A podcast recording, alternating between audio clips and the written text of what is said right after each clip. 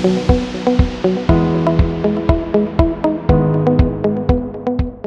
this is Jackie Miller, the host of this podcast, Out of Crazy Town, your guide to divorcing a narcissist. I have had many requests to discuss the topic of custody evaluations.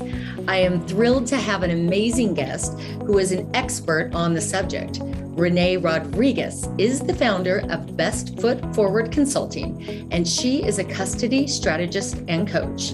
Renee is going to walk us through custody evaluations, why they are important, and what you need to know to nail one should you ever have to. Hello, Renee Rodriguez. Thank you so much for joining me on Out of Crazy Town, your guide to divorcing a narcissist. How are you? I'm doing well. How are you? Good, good. Thank you. I am over the moon that you are joining me today on this podcast because I think we might actually break the internet with the downloads when people see what this episode is about. You, to me, are basically the guru of custody strategy. I know it's a huge pain point for a lot of our clients, and it's such a difficult, minefield journey and you know path to walk and so it's just any information people can get i know they're going to be super grateful for. Um, so i know that you basically uh, got here. I kind of say that we're forged by fire. We ended landed where we are today because of uh, what we had to go through. And so you are an expert on custody and evaluations et cetera because of what you went through, your own journey. And um, I just wanted to tell everybody a little bit because on your website, which is bestfootforwardllc.com, you talk about how you went through your own battle with a forensic evaluation. And you have over 20 years of coaching and strategy experience and over five years of experience in the family court system. So mm-hmm. you're overqualified, fortunately or unfortunately, right? Right. yeah. And yeah, and so therefore you're the founder of Best Foot Forward. Um, mm-hmm. So we're going to talk about custody evaluations. I guess what I would really like to start off with is telling us all why they're so important when they come into your sphere. With the custody evaluations. Yeah. yeah. You know, the reason that they are so important is simply that 85 to 90% of judges will go along with whatever that evaluator recommends in their report an evaluator, as um, I imagine some of your audience knows, some maybe not, they basically set out a report at the end of the evaluation saying these are my recommendations for legal custody. These are my recommendations for physical custody all that kind of stuff. Um, even if you go to trial 85 to 90% of judges are likely to say you know what? Thank you for three days of this. I think probably the evaluator knows best and that's where it'll end up. Yeah. And so oftentimes I know, well, I'll see two things happen, right? Where either you are requesting maybe an evaluation from your side, or the other side requests it, or the judge will just jump up and say, Hey, guess what? I'm going to order a custody evaluation. And it's, you know, could even be something you didn't expect. Who who does custody evaluations? So, if whether you're appointed or whether you request a custody eval, you're often given a list of professionals who might do that eval for you. Um, most of the time, it's some kind of a psychologist. So, it might be a psychiatrist, psychotherapist, um, but they will have a specialty, they will have specialized or have a degree in forensic evaluation. You can sometimes choose other options, um, like a licensed social worker, a clinical social worker can be chosen as well.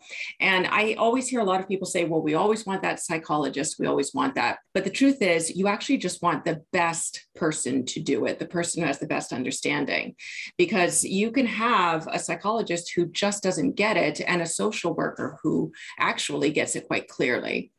And then in, you know, rare areas, every once in a while, you'll see somebody where they will say that their pastor is the one who did the evaluations, or a retired judge, or a current judge, um, or even a mediator or a lawyer. But the majority of the time, the vast majority of the time, you're going to get some form of a psychologist doing it.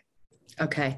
And, you know, I have told clients that if they feel like they see this coming down the pike, to maybe go ahead and go out and start doing some research and having this conversation with their attorneys and have names ready. Uh, what are your thoughts on that? Absolutely. Yeah. You want to figure out who, um, who gets it? Who gets the domestic violence? Because uh, unfortunately, at this time, what I'm finding from all of my clients and everything I've researched, the majority of them do not. So you're really looking for the gems, right? And you can work with your lawyer. You can also sort of hit up your Facebook group. I'm a big fan of the One Mom's Battle Facebook groups for yes. your city. Um, you can go on there and you can say, hey, uh, we're going to need a forensic evaluator or a psych evaluator. Who have you guys used? Let me know if we should stay away from them or try to get them. Absolutely. You know, the word of mouth on those uh, is just priceless. And I completely agree with you. And for folks out there, that is basically how Renee and I know each other. We have crossed paths through Tina Swithin and One Mom's Battle, and and um, you were a presenter in her certification program, which is awesome.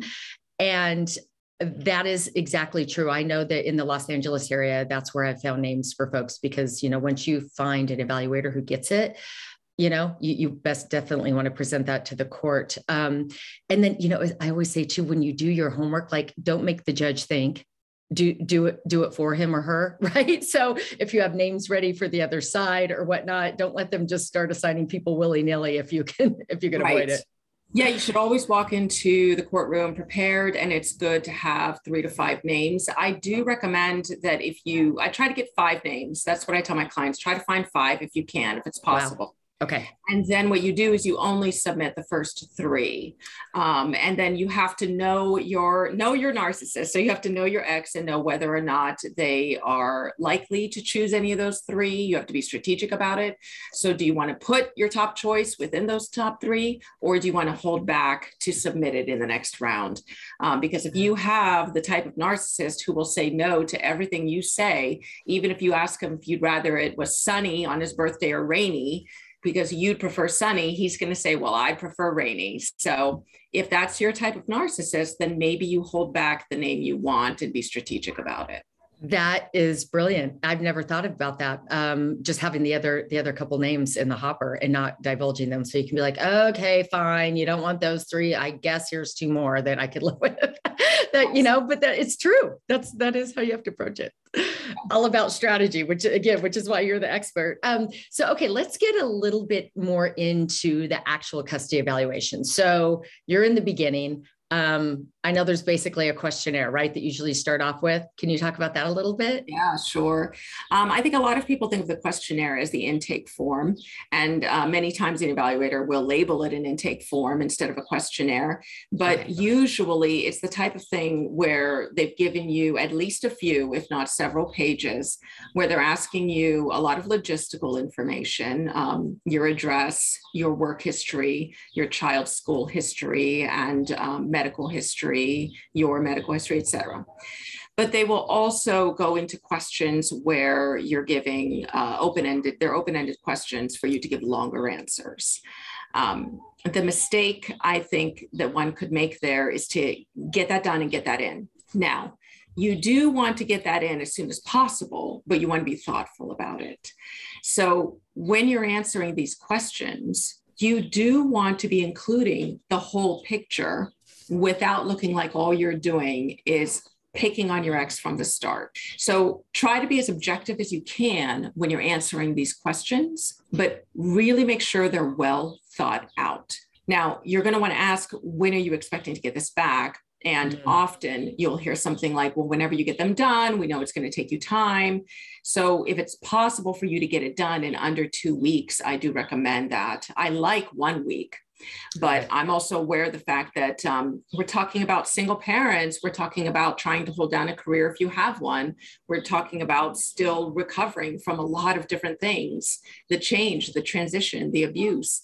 So, wherever you're at that week, you might not be able to just do it in a week, but you do want to set down chunks of time where you're sitting down, you're being thoughtful, you create a draft, and then you finalize it. Right. Okay. So, yeah. if you're writing it out, which, and this is an important thing to note, some evaluators will say, I want you to have it written. Huh. Sometimes these evaluators are looking at your handwriting, right? They're wow. doing a little bit of a handwriting analysis or a full handwriting analysis to just wow. start to glean something about your personality. Okay. So be thoughtful if you're writing it out, right? The other thing is, if you're writing it out, you may run out of room. Be thoughtful about the way that you are writing more. Um, flip over to the back of the page instead of starting to go up the side and trail down and that type of thing. Um, show that you are organized and that you think straight, right? We want to show um, how mentally capable you are. And sometimes these little tricks are something that they're looking for. But even if you are writing it out, as hard as it is, either type it out or write it out someplace else first so that you can see what you are saying. Yeah. Then write out what you've whittled it down to, what you've edited it to. Yeah. Um, and then obviously the same thing if you're doing it online. And the bottom line is that's your chance at the first impression, right? It is like you said, yeah. right? Which is why yeah. you don't want to be bad mouthing them, but you want to be succinct but thorough. And that's something that my clients hear from me almost too much. Succinct but thorough. So, how do you do that?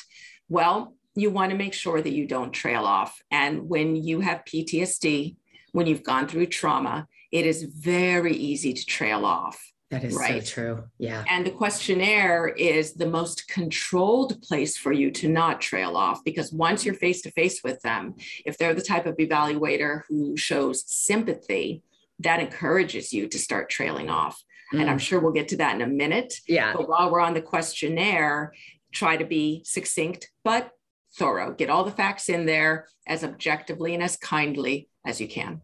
Awesome.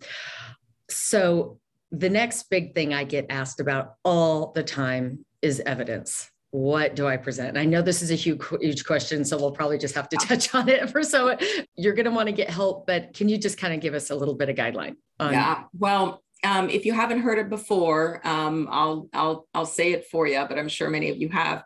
You want to document everything, right? That being said, you're really only using a small percentage in the end of everything that you've documented, yeah. right?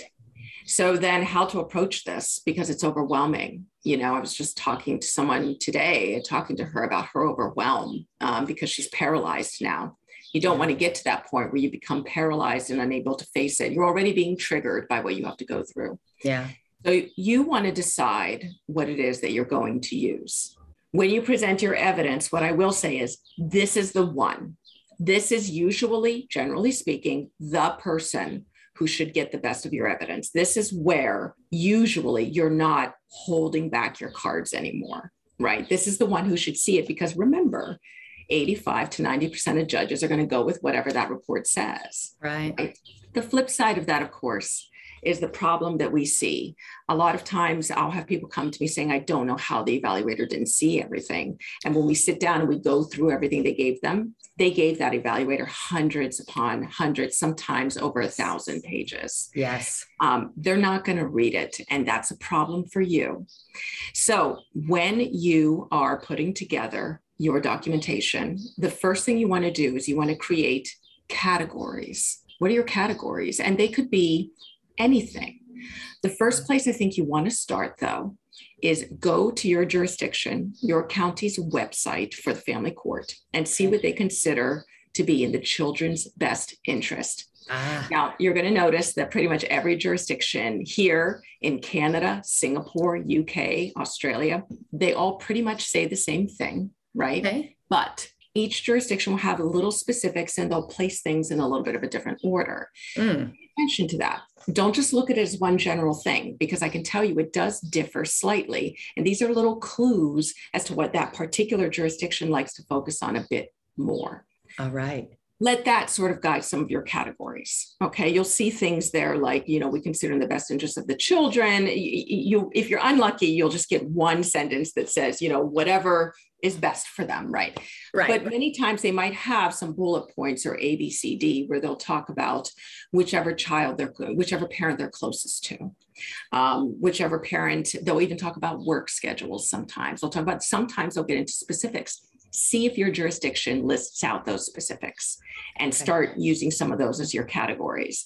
Because if you work from home and are completely flexible with your 40 hour week job, but he's 40 plus odd hours and he's on the road and he travels all the time, and that's on your website, your jurisdiction's website, as something that they take into deeper consideration, you're going to want to spotlight that. Wow. Yeah. then we also get into besides you know what they're putting down there which sometimes veers into concerns really probably the reason that you are going to court is because of egregious concerns right it might be abuse it might be neglect addiction right any number of things okay right um, you want to figure out what those categories are for you, what your issues are, what his issues are, and your concerns are with him.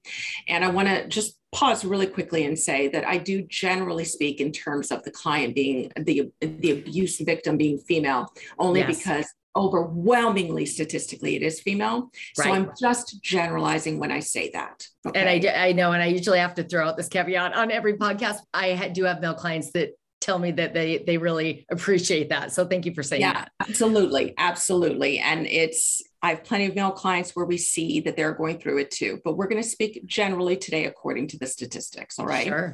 You're going to want to figure out what those categories are. And then you're going to want to pick what I call the gold, right? So sometimes you're going to have one or two, maybe more, but there's usually some evidence that's just gold. Right. Maybe you've uncovered the account in the Cayman Islands. Maybe they've written you an email where they have confessed things but blamed it on you, but they've confessed it. Yeah. Maybe do you see what I'm saying? So yes. Or maybe the teacher finally sent that email saying, look, when your kid is dropped off on Fridays, which happens to be Thursday overnights, right? Right. Your kid is a mess. What's going on? How can I help? That's gold. That third person, that professional that's gold. Yes. That's got to be a category for you. And you're going to start with that. But you do want to take every category and you want to pick.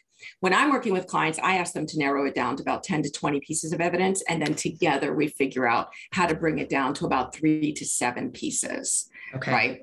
And that's no. really all you're submitting. But when you submit it, you put the word selected. And that tells them that there is a mountain more of this kind of behavior and proof that you've got that you could bring in and show them, right? But you're not going to do that unless they ask, but you will have it ready. But for now, this is the stuff you know they need to see to get as clear a picture as possible. I love that because I have had that conversation before where I said, you know, you need to be very selective, pick the, you know, the, the top three most egregious, you know, things that have been done. You know, here's three examples. I have you know 20 more if should you want to see them but but in the interest of being respectful of your time and you're right it's awesome because you see their the wheels start turning like you have 20 more of these but but it just goes to show that you were thoughtful and you were just you're really just highlighting the stuff that's that's really important and that leads me into how you present this which is kind of what i was alluding to a second ago because you do have to be careful you want to show all the information and how, let's say, dad is falling down on the job, but you can't look vindictive and bitter and ever, it's got to always, be about the kids. So, how do you do that? So, I think for my money, it's a mistake to walk in with a big old three ring binder that you're ready to hand to them and sort of say, This is what I'm dealing with. I think that what I have found works best is that you introduce the concept of it carefully. Right.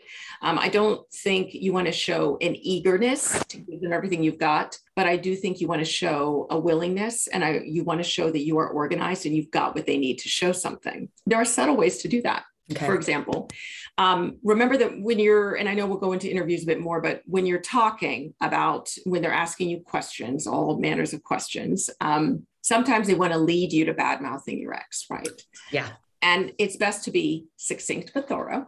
And so really what you want to do is you want to say well there there was an incident where tommy didn't get out of the bath right away because he was enjoying the bubbles and his father was irritated by it. So he started screaming at him and he punched a hole in the bathroom wall um, just above the tiles. Um, and that was really scary and you know i couldn't get tommy to sleep that night and that's it. He punched a hole in the wall. Really yeah i mean i ended up i mean i have a picture of it. I can i'm happy to share it with you right? As soon as they say that they're willing to start seeing things or you know if they say to you um, you know well uh, sam says that what you did was you set up all these appointments without ever getting in touch with him or telling him a thing about it. Why are you not communicating with him Oh, I did. Um, we're using OFW now, but even before then, we were using Gmail. Um, I, I can send you those so that you can see them. Um, and you can see also that they were on the calendar. They're time stamped as to when they were put on the calendar. Um, and a few of them, he even replied with okay or whatever. So I, I'll just, I can send those to you so that you can see when that happened and you can kind of see what really happened there.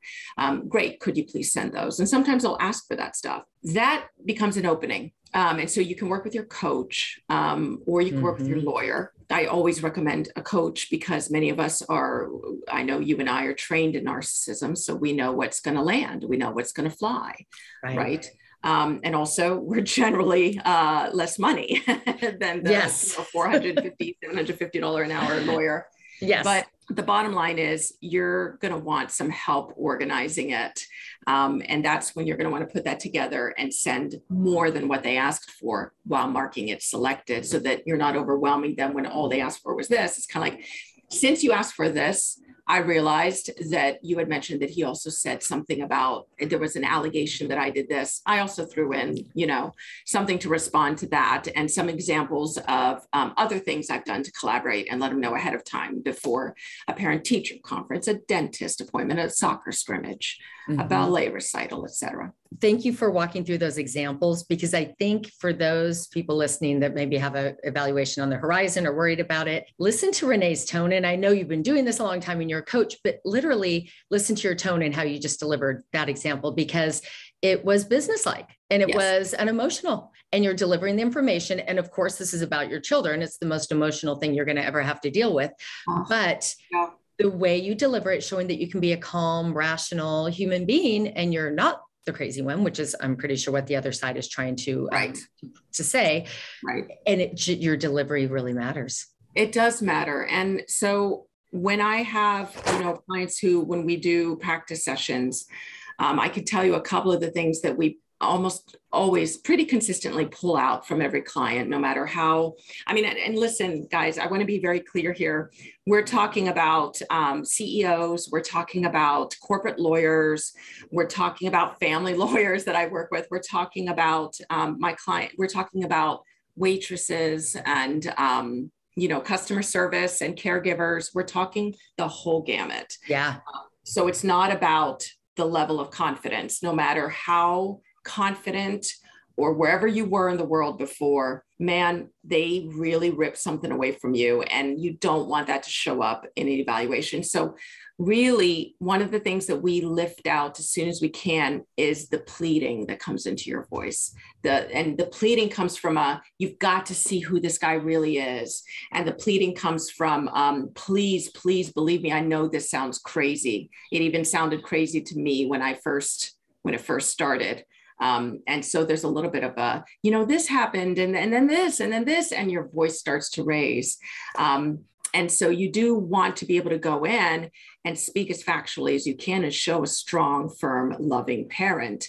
That being said, I, there are plenty of evaluators who are looking for there to be some emotion. So here's what I always say okay. you do want to let the emotion come when it does, but the level at which you want it to come is usually um, like that old SNL sketch where they used to say, I'm verklempt, I'm verklempt, where it's yes. like you're starting to cry we can do that so easily. And I'm not talking manipulation at all. I'm talking that it actually should be as far as you let that get. Yeah. And it's okay to say, I just, I want to take a breath or let me just breathe for a minute. For some people, breathing causes them to cry. So mm-hmm. you have to figure out what it is, you know? Yeah.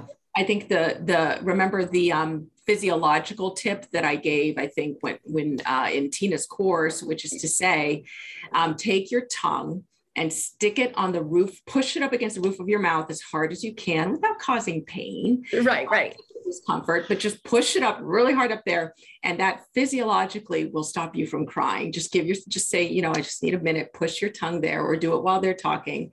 And um, it actually, uh, you'll, you'll reach for verklempt for sure. We can't pull that back completely, but it does actually physiologically keep you from turning into someone who's weeping in front of them. Right. Because we don't, you touched on it mental instability, mental illness uh, is something that is becoming, um, you know, uh, certain rights groups um, war cry, right? It's their battle cry. Well, look yeah. at her. She's, you know, she's mentally unstable, right? And Yep. so, unfortunately, let's realize the gender bias. So, you do want to be aware of that when you're in there, right? And, uh, you know, you don't want to be doing a lot of crying, right? When they cry, it's kind of like, what an amazing father. But when a woman cries, well, she became a mess in my office, right? Yep.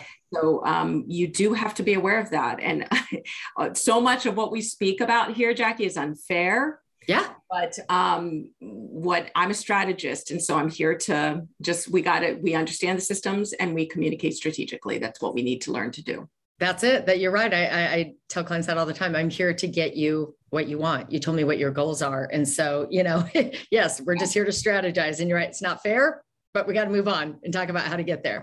Yes, And- and I want to be really clear and say that it is not just, and I know you and I have talked about this, that it goes beyond what you want. That really the client, um, the client for us comes down to your children and Right. getting away from the post-separation abuse. And so there have certainly been times where I've said to a parent, you know, this is maybe might be better for your kids because sometimes our parents who like a two two three, um, and I am admittedly not a fan of 50-50 with a narcissist, but you know, we, you know, just because it's convenient for you, I mean, we have to look at what's best for the kids. And then that's Yeah. what we help you fight for, um, as well as getting away from as much post separation abuse as we can. Yep, absolutely. Thank you for pointing that out. I appreciate it. Um, I want to talk about one quick fun tip. And first of all, quick feedback. I have had clients use the tongue against the roof of the mouth. Great success. So thank you. It's a real thing. You guys use it. Um, and you also gave a great tip that I loved because I know sometimes it will come on the intake form in a question, uh, but then also in the interview. And they'll ask interviewers or evaluators may ask, like, tell me about how you and your ex first met or how, how this got. And again, going back to you don't want to just come off just as bitter and vindictive and whatnot. You know, you're here for a reason, you're here for the best interest of your kid. How do you get yourself in that mindset? And you have this great trick for talking nicely about your ex. Yes. the formula. Yeah. Yes. So the formula, yes.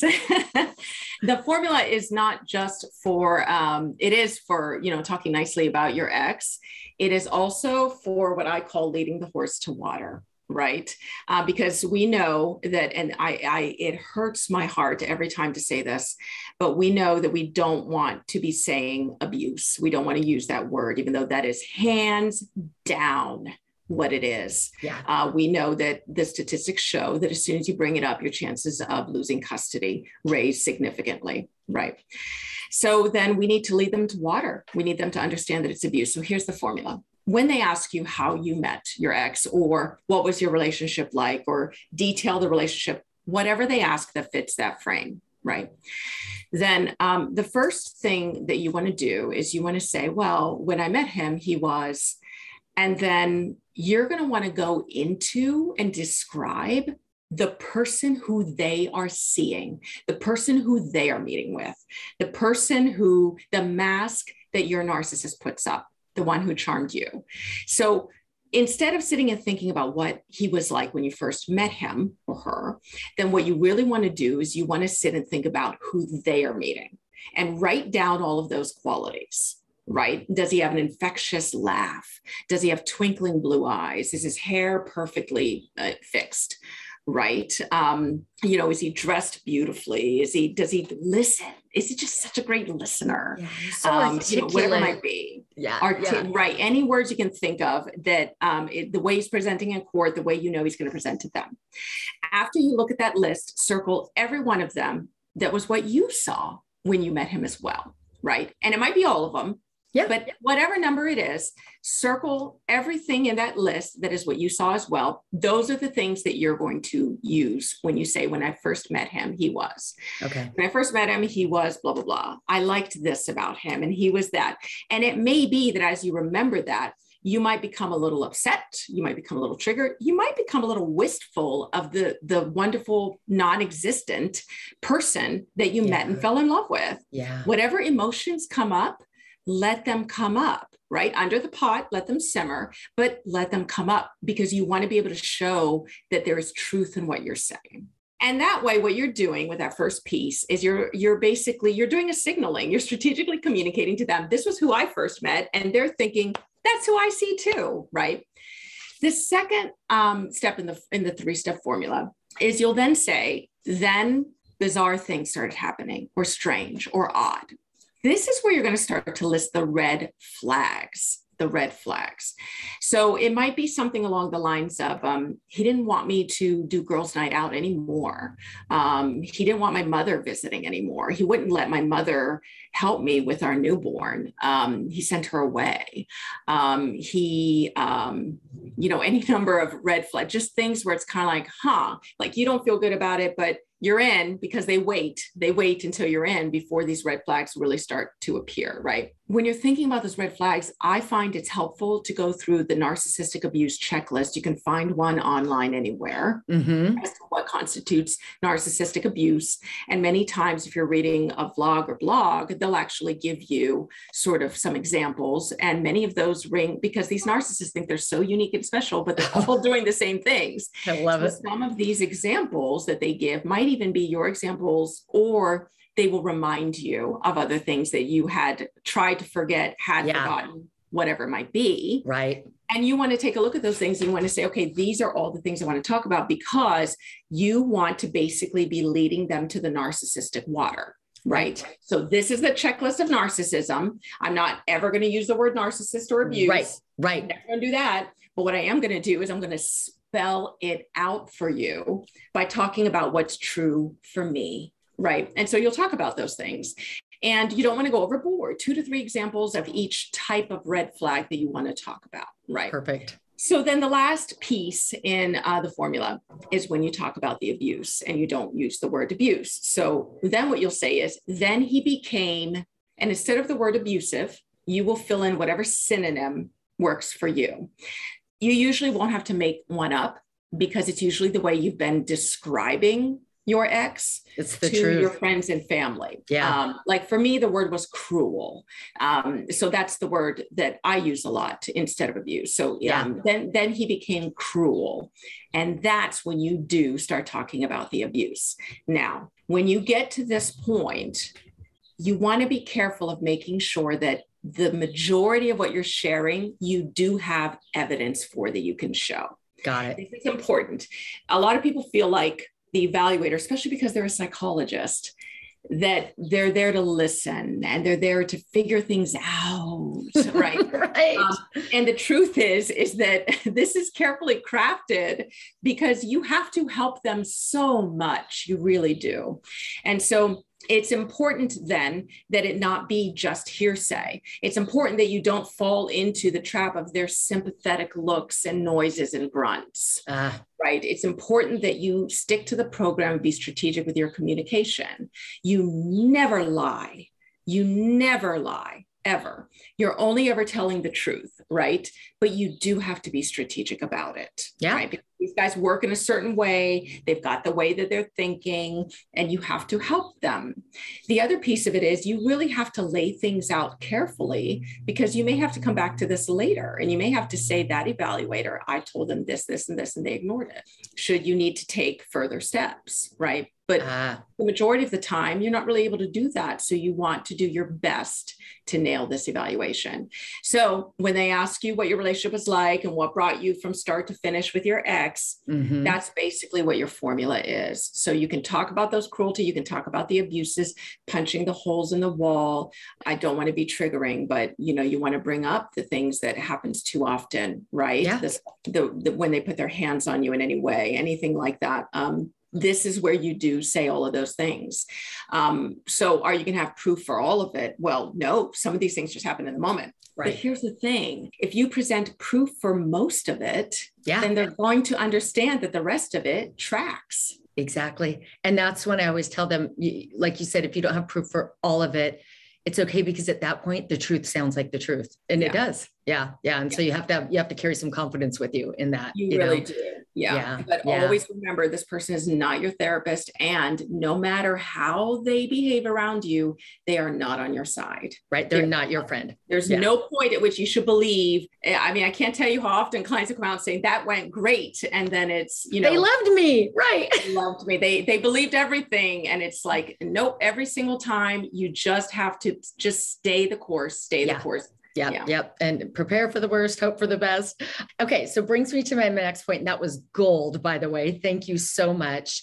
Uh, let's talk about dealing with allegations and lies. Yes. Okay. So um, most evaluators, but not all, will hold on to allegations until the last right. Ah, okay. Um, some of them may weave it in throughout. Um, you know, they may say, you know, I met because they like to alternate. So for those of you who um, don't are not near evaluation yet, you, there's been talk of it, but you're all like, I don't know what this is. Um, many times they will um, they'll want to alternate so that they don't appear to be biased.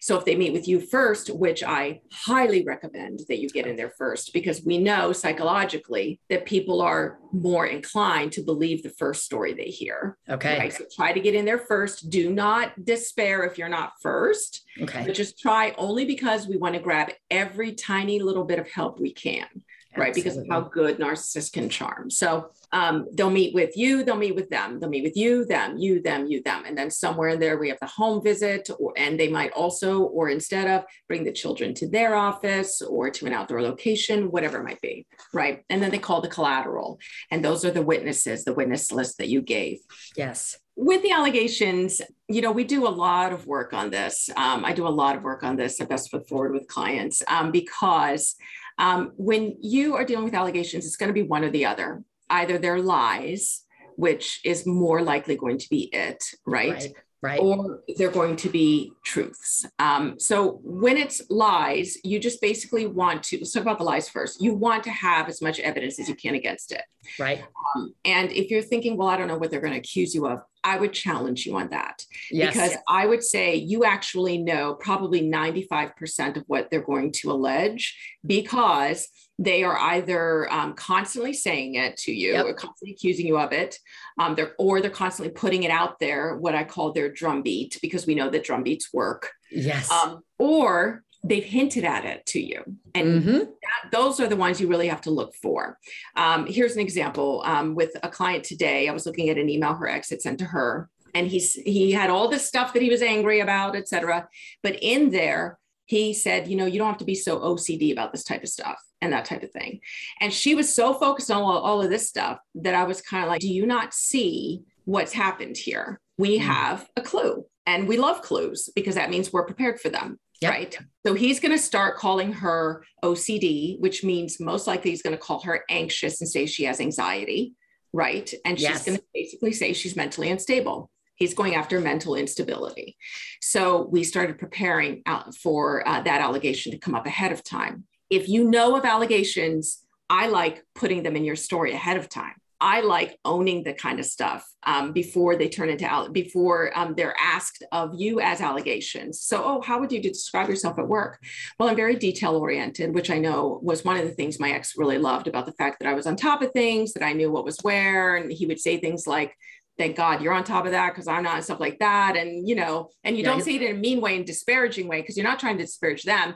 You're trying to get ahead of the whole she's so OCD because it's kind of like, well, she mentioned that she, he had her in charge of all the details. Yeah. He le- he loved when I planned all the vacations and knew every spot and where we were. Right, right, right, right. Yeah, So yeah, yeah, yeah. Yeah. So you want to, so the first thing you want to do is you, you don't go into these evals without already having all the allegations figured out, even the hinted hint at ones, so that you can ahead of it, get ahead of it and disarm it, disarm the allegations, the, the stuff that's ridiculous or false or whatever. The other type of allegation you're going to get is the stuff that's true. And that falls into two buckets. Okay. Either it is a tiny little grain of truth that they turned into a big old lie, Right. Yep. twisting things, right? Or it is pretty much a bold faced lie, which usually takes the form of she's the abuser. So if we work first, with, uh, I'll work with the harder one first, which is the twisting of facts. Um, so I always say that if there's anything where there's truth, that you should do the mea culpa framework. And the mea culpa framework is um, I did do that. Uh, I did yell at the kids and I did slap him on his hand. It was the only time I'd ever done it. I was sorry the minute I did it. I told him I, I was sorry and that I was wrong. I, I couldn't sleep for two weeks from having done that. Right. So that's your mea culpa. The second piece in that framework is um, here's why it happened. So this should not, this is, you have to be careful here. This should not sound like an excuse and you should not be blaming anybody else. So it could sound something like along the lines of, I was tense from an argument that I just had with my ex. Um, I didn't, I wasn't handling well. I was triggered. Suddenly everything was kind of getting to me. And I did something that I never thought I would ever even be capable of doing. And there was. And then the last piece of the framework is going to be concrete steps that you've taken to make sure that doesn't ah. happen again. So, what that doesn't mean is I read a book on corporal punishment. Mm. It doesn't mean that. You can, you could say, I, you know, I read a book by Dr. Nicole Berkins, who I love to recommend to my um, clients because her language is great language for evaluators to hear coming from you. Oh, awesome. Um, Good to know. Okay.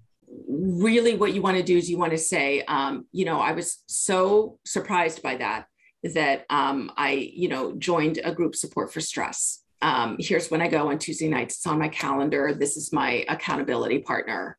Um, here's, in fact, I'm going to add her to the collateral witness list if you don't mind, Miss Evaluator, so that you can um, talk to them and, and see what I talked about. Um, I'll give her permission to you know talk to you about that that type of thing. So um, or i got a parenting coach um, i talk to them once a month and we talk about that. Or i got a therapist to deal with stress whatever it might be. Concrete steps that you have physical proof of. Here are receipts. Here's a person whatever.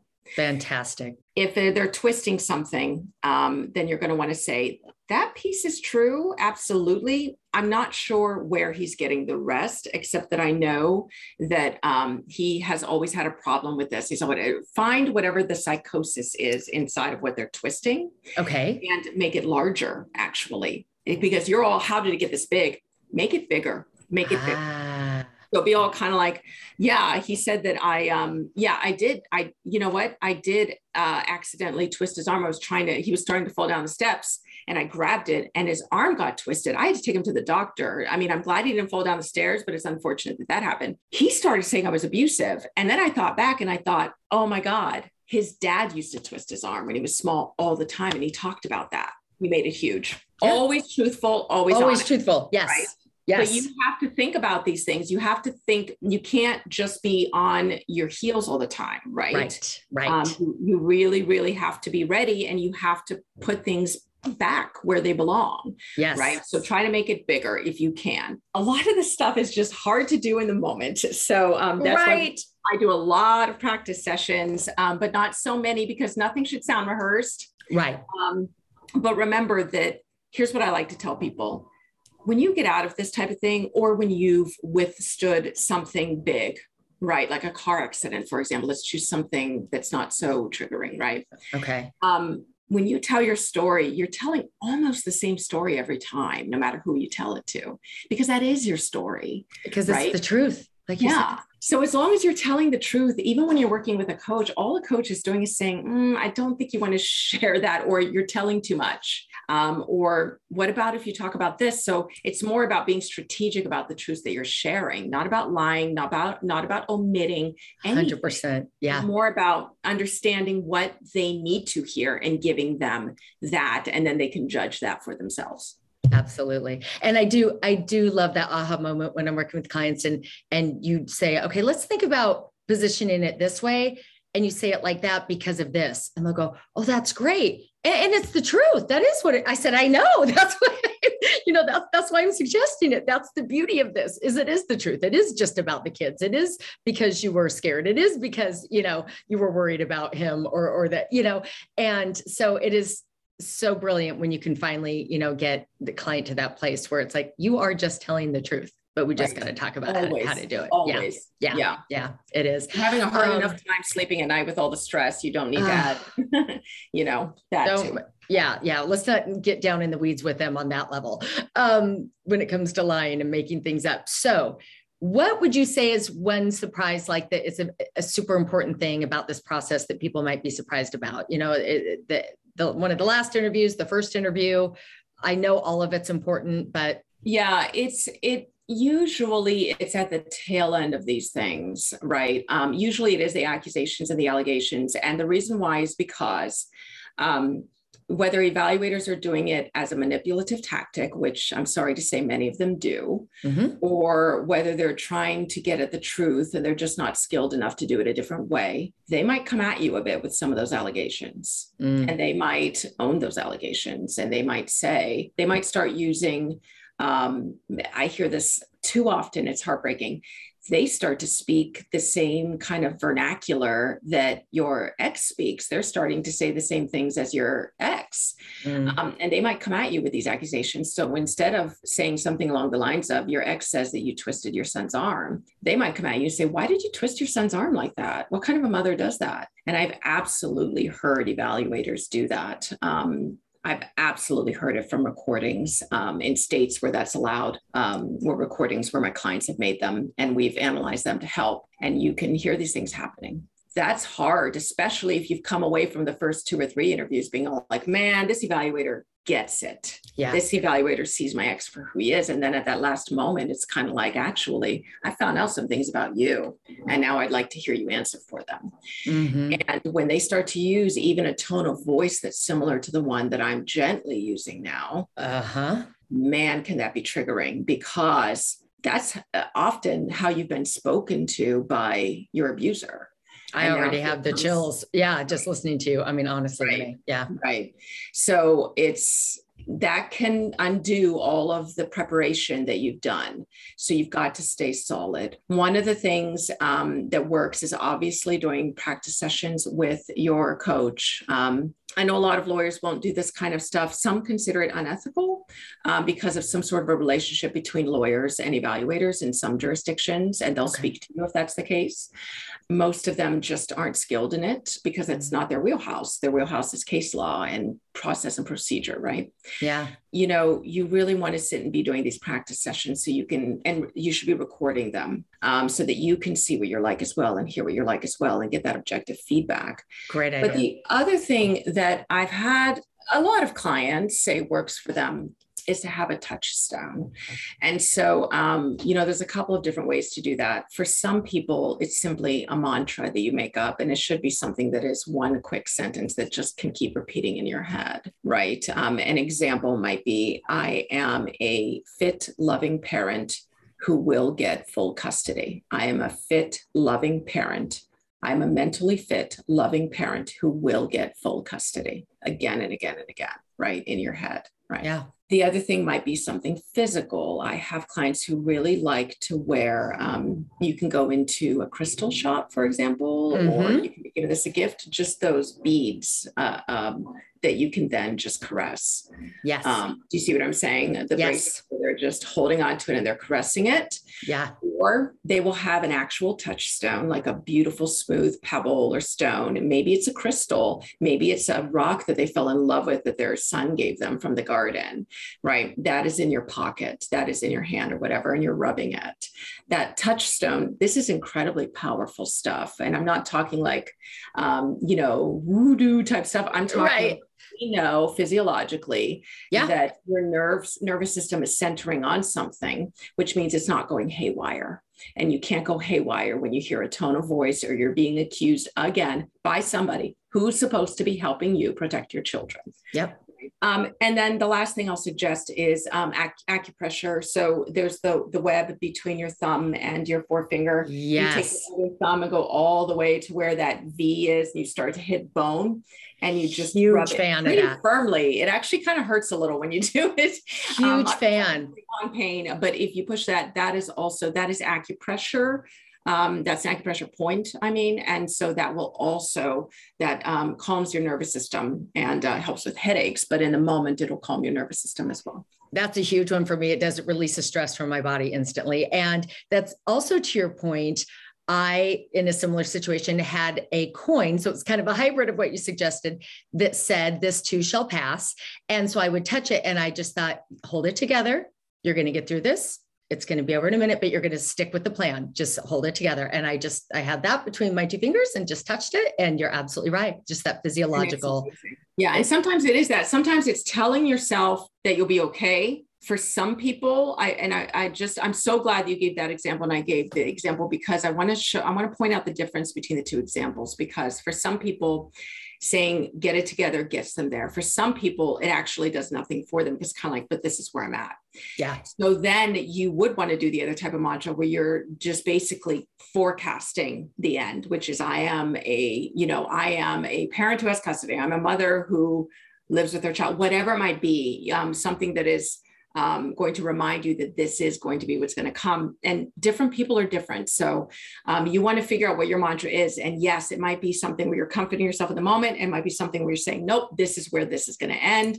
And it might be something in between that we haven't given you an example for. Right. So your mantra is going to be your mantra. So there's a lot of, you know, I can't give you any particular, but there's some great um, websites where you could do mantra work if, if you don't feel like it's connecting with you. Um, sure. I think mantra workshops are fun, but more importantly, you can come out from a mantra workshop with something so incredibly valuable for you. I agree. That is awesome.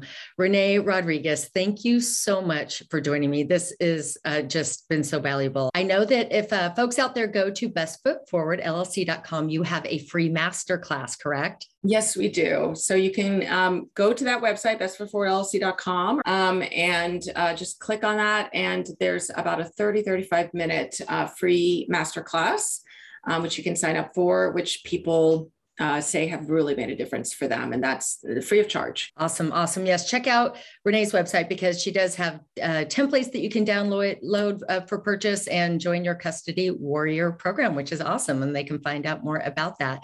So I really appreciate your time. You have been fabulous. And uh, hopefully I will get to talk to you again soon. Yes. Hope so. Thank you so much for having me, Jackie. Okay.